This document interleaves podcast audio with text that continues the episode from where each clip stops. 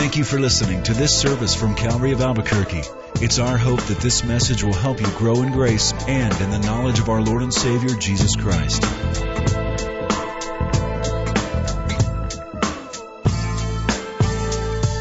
Let's turn to Matthew chapter 24. Heavenly Father, we do thank you this morning. We have been recipients of great fellowship with one another, fellowship with you, the songs that we have sung that bridge the gap between heaven and earth and allowed us to come into your presence. Thank you, Father, for the last 14 weeks, we've been able to study in detail Matthew chapter 24, one chapter only, one section of the words of our Lord Jesus Christ. And we thank you, Lord. We've been benefited as we've taken a fresh glimpse into prophetic literature, and we're more excited than ever before. We commit this time to you. We commit our lives to you. And pray, Lord, that everyone here listening to this either by radio, but especially that have gathered here this morning, would have an intimate personal relationship with you, and if they haven't, that they would come to make one today. In Jesus' name, amen. Well, there was a four year old boy who had a bad habit of sucking his thumb. And so his mom tried just about everything she could think of to get him to stop, from bribing him to painting his thumb with lemon juice, hoping that would deter him. So the boy got really good at hiding it. He would hear mom's footsteps coming in the room and he would have had his thumb in his mouth but quickly pulled it out so she didn't know. Well, one day she walked into his room and caught him in the act, thumb firmly in mouth. And so she resorted to lying. She said, You know, boy, if you keep sucking your thumb, your belly's, your stomach is going to blow up like a big balloon. Well, that did it. He pulled it out quickly. He was scared. And later on that day, when that four year old boy and his mom took a walk in the park, they saw a very pregnant woman. When that little boy saw her, his jaw dropped and he walked over to her and pointed to her stomach and said, Oh, I know what you've been doing.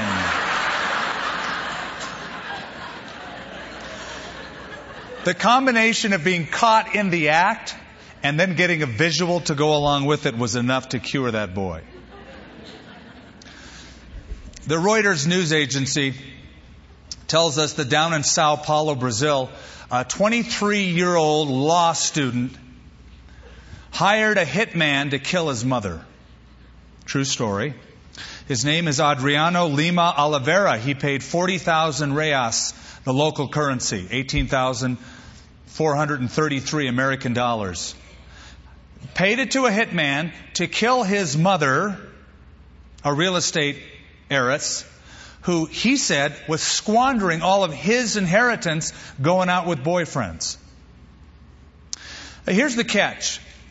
According to a weird Brazilian law that says you can't arrest a person five days before or two days after a public election, though all of the evidence plus his confession was there, they couldn't arrest him. The law says unless you catch someone in the very act, they cannot be arrested during that period.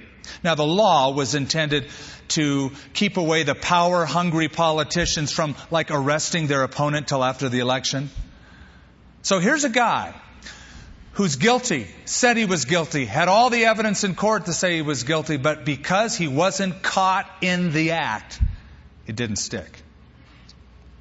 You remember that story in the Bible when the leaders brought to Jesus a woman who was an adulteress and they said, Lord, we have caught her in the very act. And I've always been interested in that story.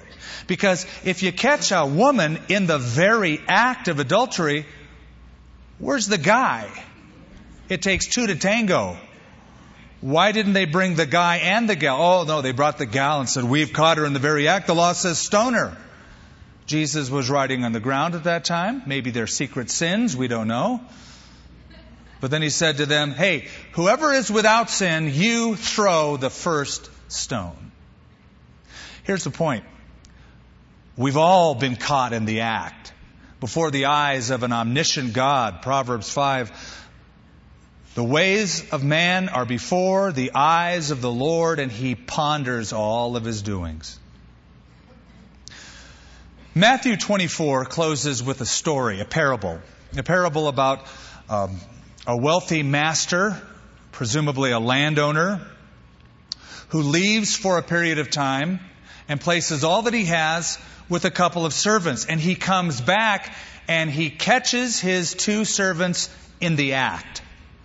One is a wise servant. The other is a foolish servant. One is faithful. The other is unfaithful. One is working. The other is wasting time. And one, one is rewarded while the other is punished. Let's look at our text, our final study in Matthew 24 that closes this series, beginning in verse 45. Who then is a faithful and wise servant, whom his master made him ruler over his household, to give them food in due season? Blessed is that servant, whom his master, when he comes, will find so doing. Assuredly, I say to you that he will make him ruler over all his goods. But if that evil servant says in his heart, My master is delaying his coming, and begins to beat his fellow servants, and to eat and drink with the drunkards, the master of that servant will come at a day when he is not looking for him, at an hour that he is not aware of, and will cut him in two, and appoint him his portion with the hypocrites, and there will be weeping and gnashing of teeth. Now you notice something there. You notice that the second servant said, My Lord is delaying his coming. As if to infer there's a long absence, long enough for one guy to say, oh, wait a minute. He's been gone a long time. Maybe he won't come for a long time, if at all.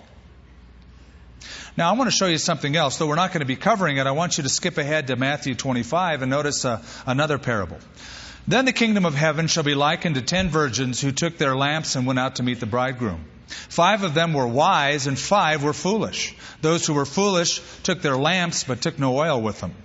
But the wise took oil in their vessels with their lamps. But while the bridegroom was delayed, they all slumbered and slept. Okay, just keep that in mind and then follow me a little further into the story. Verse 14. Another story. For the kingdom of heaven is like a man traveling to a far country who called his own servants and delivered his goods to them. And to one he gave five talents, to another two, to another one, to each one according to his own ability. And immediately he went on a journey. Then he who had received the five went and traded with them and made another five talents. And likewise, he who had received two gained two more. But he who had received one went and dug in the ground and hid his Lord's money. After a long time, the Lord of those servants came and settled accounts with them. Well, it sort of sounds to me like, in one sense, the Lord is preparing his own disciples for what would turn out to be a long absence. A long absence. He's using enough imagery to say, I'm going and I'm coming, but it's going to be a long time before that happens. But the question for us is, what are we to be doing in the meantime? We who are servants of the Lord, believers in God. What are we to be doing until that comes? And the answer is found in this story. There are two lives that are lived. There are two servants, wise and wicked.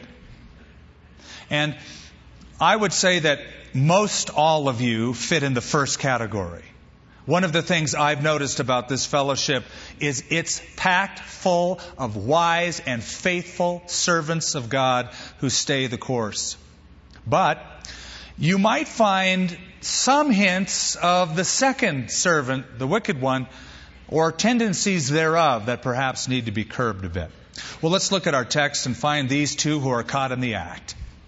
The wise servant, he's caught in the act, and that's the act of faithful service. The wicked servant is also caught in the act, but it's an act of fickle selfishness and it's all turned on himself.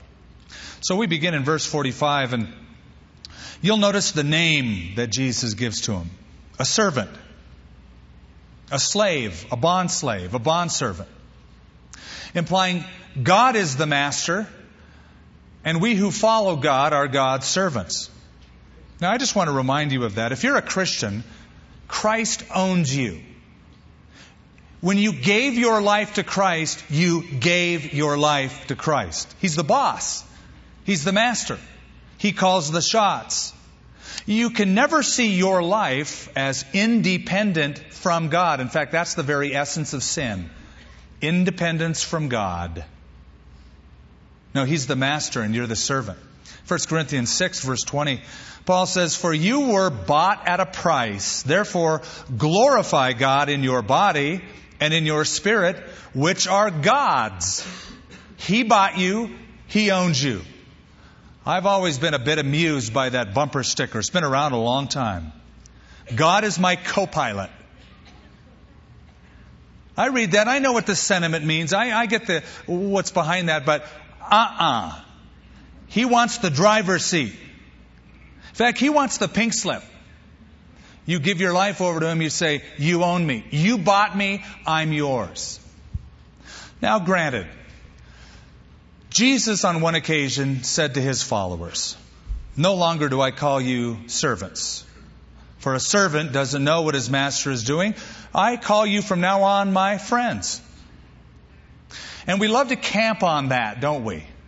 I'm God's friend. I'm Jesus' friend. And you are. But you will also notice something about all of Jesus' friends. They love to refer to themselves as his servants. So Paul writes his letters Paul, a bond servant of Jesus Christ. Peter, your fellow servant and a bond servant of God. All of Jesus' friends like to be called his servants. I love the title servant because it means not only does God have absolute authority over my life and has the power of life and death over the servant, but going back to the ancient metaphor of master and servant, it means that he is totally responsible for all that happens to me as his servant. So that when I have a problem that comes to my life, I like to tell God, God, you got a problem.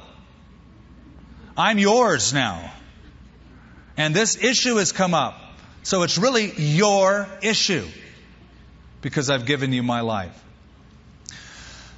I hope you're attached to Christ.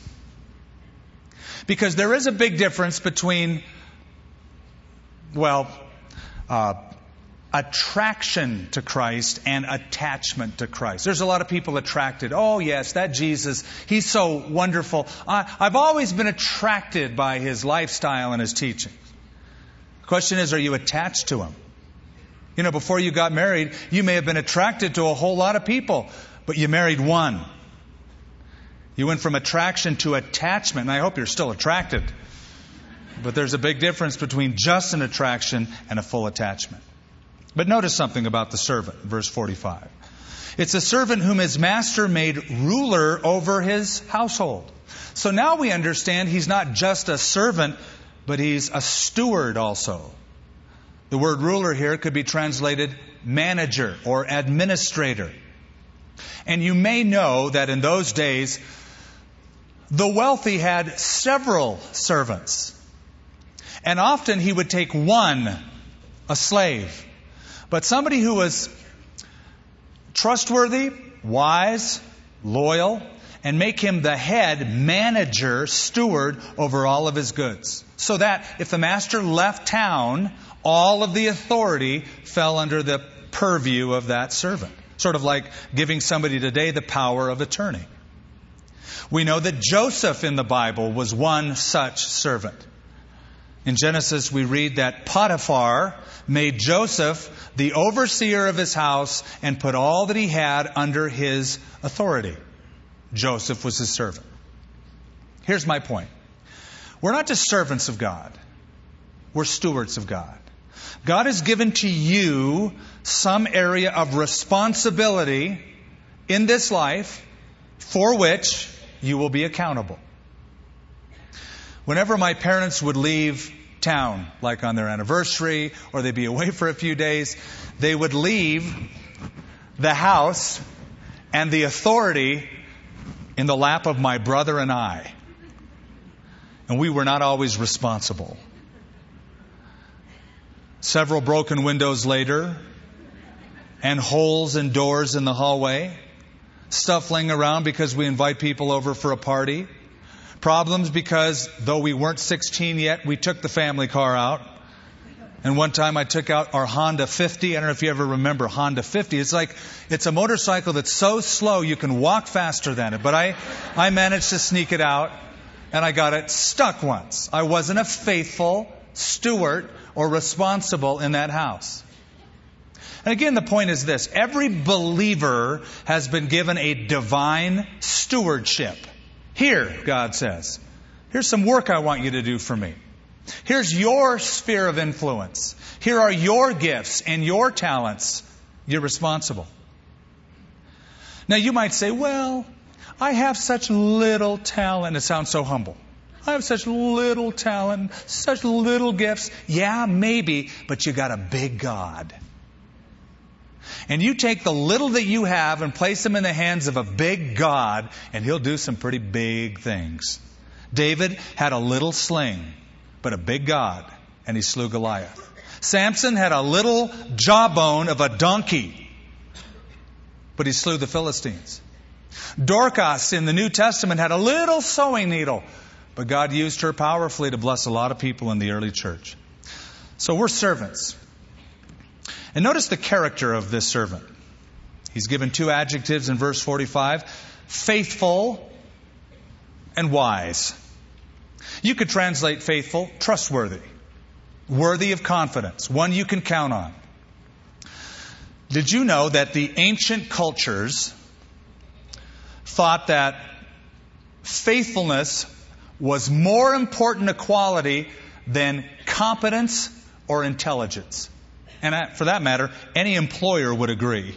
You ask an employer, who's your most valuable employee? He won't say, oh, the smartest guy or the guy who's most competent, but there's this gal in my company. She's always faithful. I can count on her no matter what. They're trustworthy. If you go to Yellowstone National Park, where all the geysers are, there's one called Old Faithful. It's not the biggest geyser in Yellowstone. It's not the most impressive. But it's called Old Faithful because of its punctuality and predictability. You can count on it. Every 30 to 60 minutes, that thing will go off. The others are a little more sporadic. But every 30 to 60 minutes, you just stay there long enough, it'll go up again. Sometimes 20 feet, all the way up to 75 feet. It's trustworthy. You can count on it. Now, what are we to be faithful to? Again, look at verse 45. Who is that faithful and wise servant whom his master made ruler over his household to give them food in due season? This indicates a task done in God's household. A couple times in the New Testament, besides this, the church of God is called the household of God.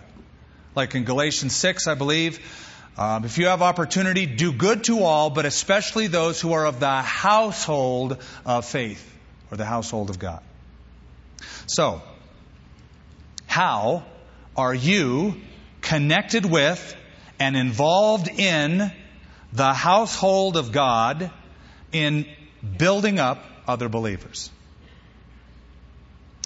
I have a series of questions for you. What if your car started one out of three times that you put the keys in the ignition. Would you say that's a faithful car? No. What if you didn't show up two to three days a month? Just cuz. Would your employer say, now that is a faithful employee?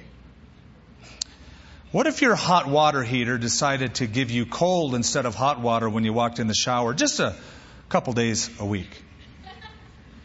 Would that be a faithful heater? Oh, what if you decided to make your mortgage payments most of the time, but a couple times a year you just wanted to buy something else and your bank would call and say, uh, we haven't received your payment. Oh, but there was a great television I bought this week. Would the bank say you're faithful? No. Finally, if you just come to church sporadically, but certainly not enough to get involved, are you faithful? Faithful is the first adjective, wise is the second. Wise means that you're wise in a practical sense. You have enough insight that would prompt your obedience. You know that the wisest way for you to live is an absolute surrender to Christ? Do you know that? It's the smartest thing you could ever do. The smartest way you can live is to be surrendered in totality to the Lord. Romans chapter 12 verse 1 I beseech you therefore by the mercies of God that you present your bodies as a living sacrifice, holy and acceptable unto God, which is your reasonable service. It's the smartest way to live. That's faithful and that's wise. Now go down to verse 47 and we find the payoff or the compensation for this good and wise servant. Assuredly, I say to you that he will make him ruler over all his goods. Okay, he's been faithful with this stuff. Because of that, I'm going to make him ruler over everything, all his goods. This is called a promotion. Now, this is how I interpret it. If you're faithful in serving the Lord here and you're wise in serving the Lord here, come to the kingdom age and you'll get promoted. God will give you a bigger sphere in serving Him. It's important to think about. I, I don't know how you picture heaven, but if you're thinking you're going to sit on a cloud and play a harp, no way. An electric guitar, maybe, but a harp, no, no. Now, you're going to be very busy in serving the Lord in that kingdom age. And this seems to indicate a promotion.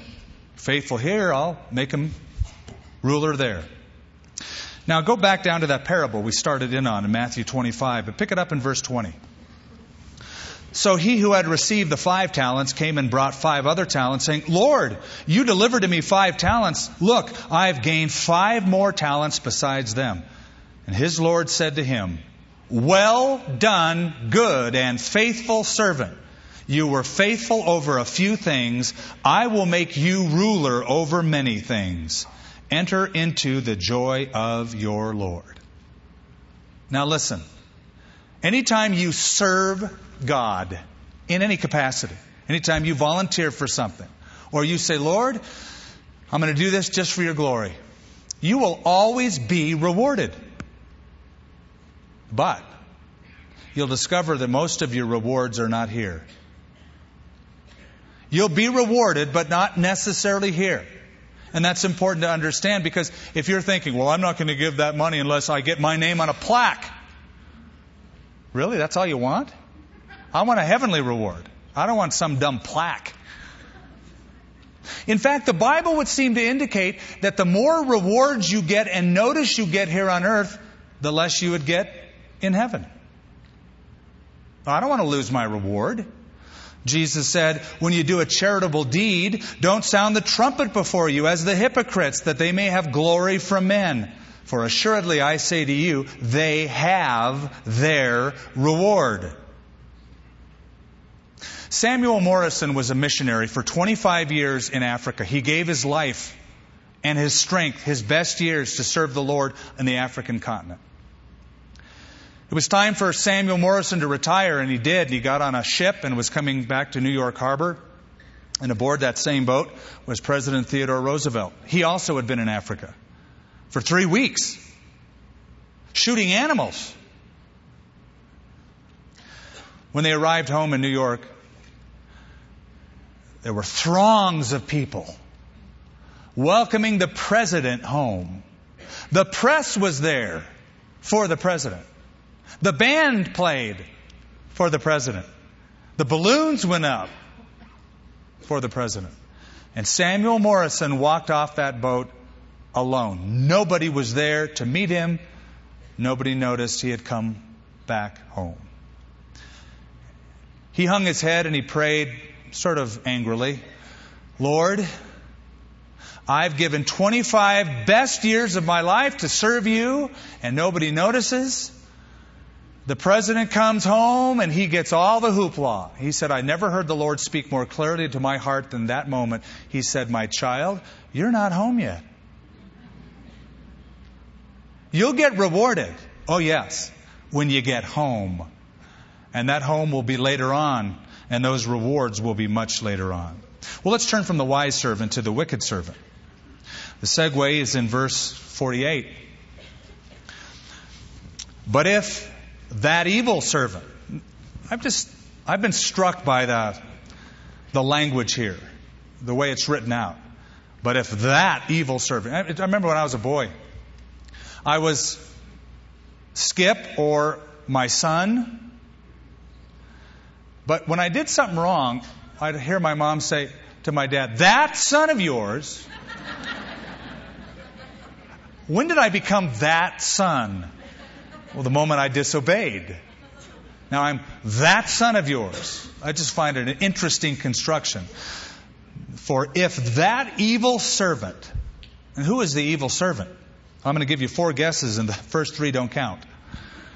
There's four different interpretations. Interpretation number one Jesus is referring to an unbeliever, just your run of the mill person who has a responsibility for his or her life, but has no concern of spiritual things, no care about the coming of Jesus Christ, just lives in complete indulgence. That's the wicked servant. As some say, I don't really jive with that interpretation. Possibility number two, this is referring to a saved but slothful Christian. A, slave, a saved but slothful, a lazy servant. And the interpretation is that when you get to the other side and stand before Christ, you will lose your reward. Even though the language is very severe, you get cut in two and tossed out with the hypocrites. They try to minimize that and say, well, really what that means is it's colorful language to say when you stand before the judgment seat of Christ, you're going to have a glorified body, so that can't happen to you. So you'll just lose the opportunity of service in the kingdom age. The third interpretation is this refers to the backslider who was once saved but indulged in sin and lost his or her salvation. I don't buy that one either. So I said you got four guesses and the first three don't count.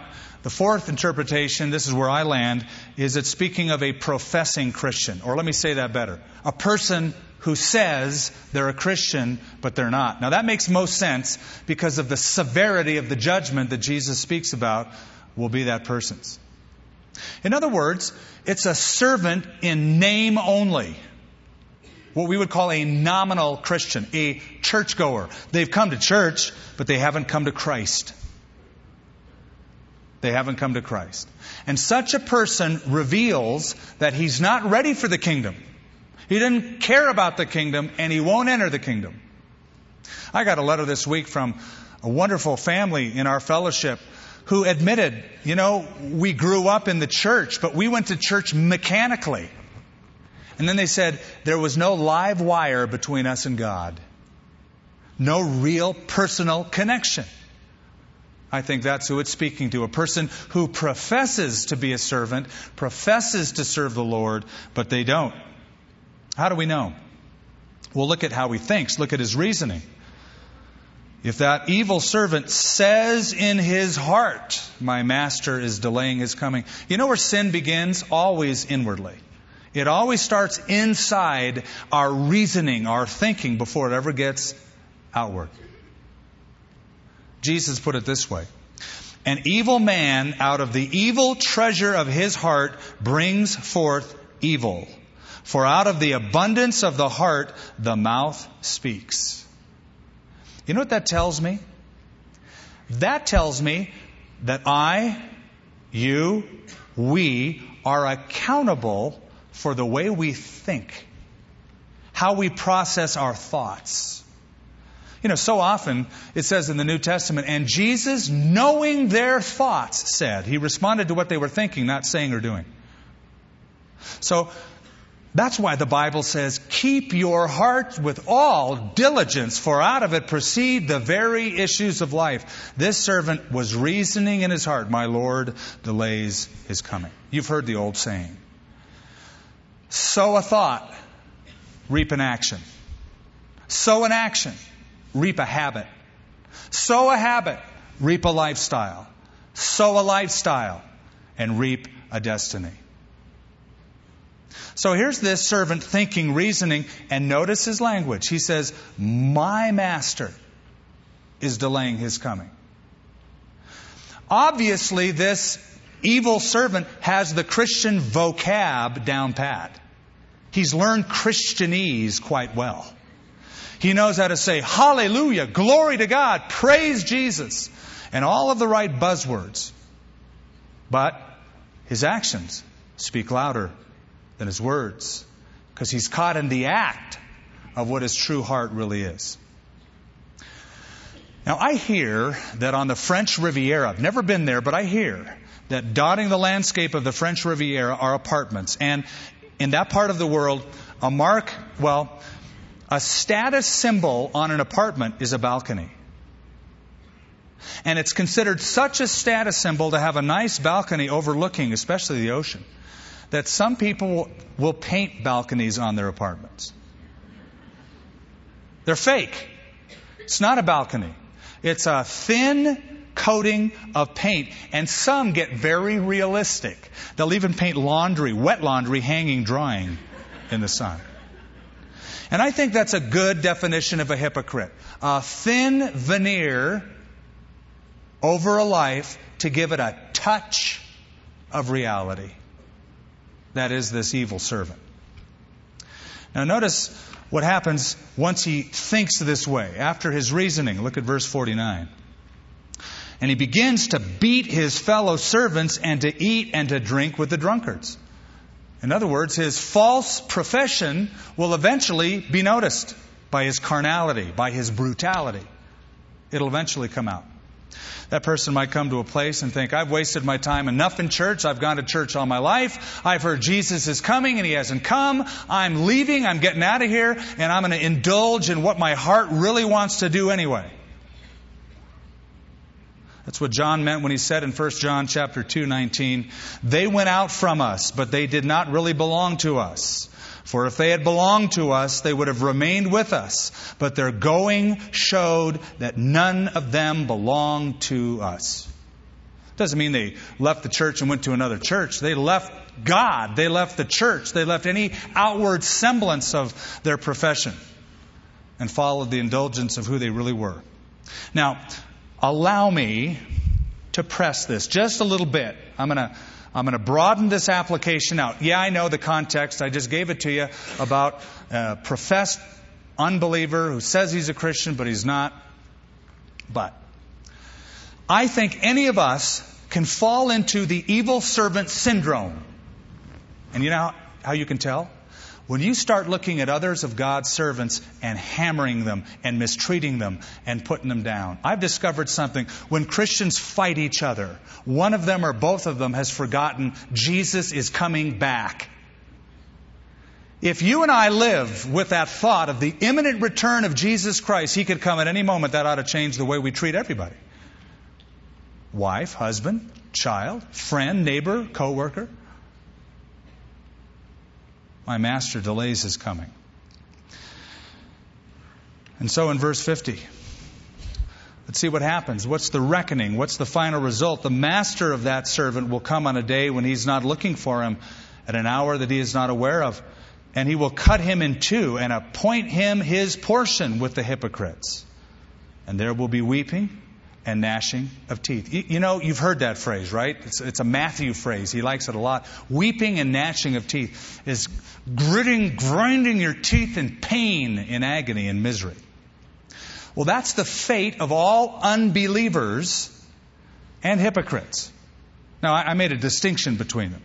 An unbeliever is honest. I don't like God. I don't care about God. I don't believe in God. A hypocrite is a dishonest unbeliever. Never been changed in the heart. It's evident by looking at the lifestyle. It's simply a profession without a possession, an attraction without an attachment. And so, it's simple. Jesus is saying, since he thinks like an unbeliever and acts like an unbeliever, I'm going to treat him as the unbeliever that he is. Weeping and gnashing of teeth. He doesn't say, and there will be partying and smiling of teeth. No, this sounds like a very unpleasant situation. And I tell you why I, I said that. Because I've met enough people who have had this smart kind of a remark, well, I'm going to go to hell because all my friends are going to be there. And they'll be weeping and gnashing their teeth too. A few years ago, Ted Turner, the media mogul, who said Christianity is a religion for losers, went on record by saying, and I quote, I'm looking forward to dying and going to hell. Because heaven is perfect. How boring. He spoke of hell saying, We'll have a chance to make things better because hell's supposed to be a mess. Now, let me say for the record, that's like the lamest thing I've ever heard. Because hell has no tenant improvement plan. It's not like, well, this is a bad place. You guys fix it. I couldn't do anything with it. No, the hell is a place created by God specifically for the punishment of the devil and his angels. That's what it was made for, not for humans.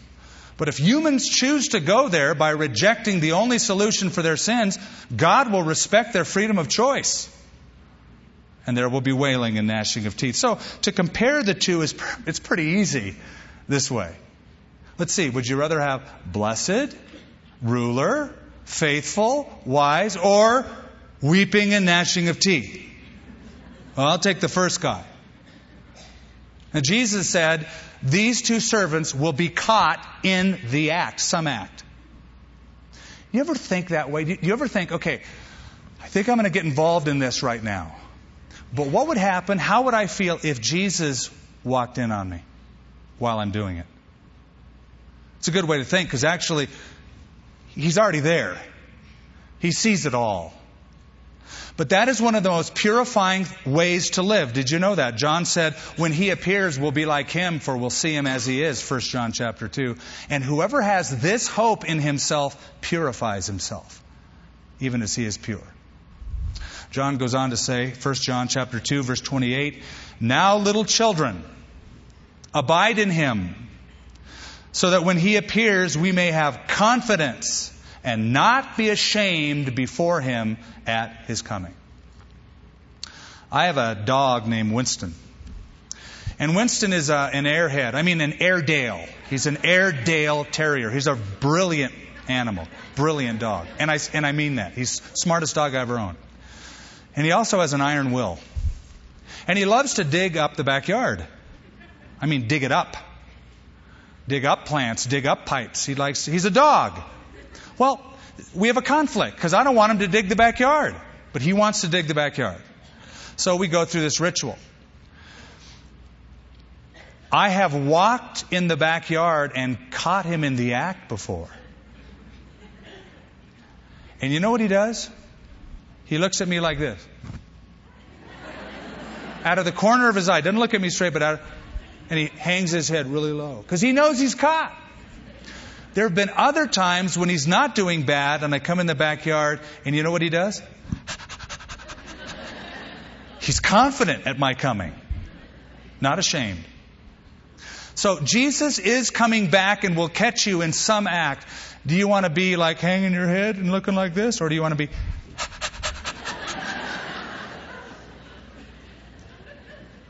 confident, not ashamed.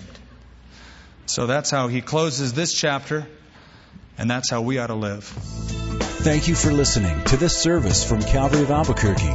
If you would like more information about what you've heard in this message or about Calvary of Albuquerque, please visit our website at www.calvaryabq.org. If you have made a decision to follow Christ or would like someone to pray for you, please leave a message with our Prayer Watch line at 505 344 3658. Thank you and God bless.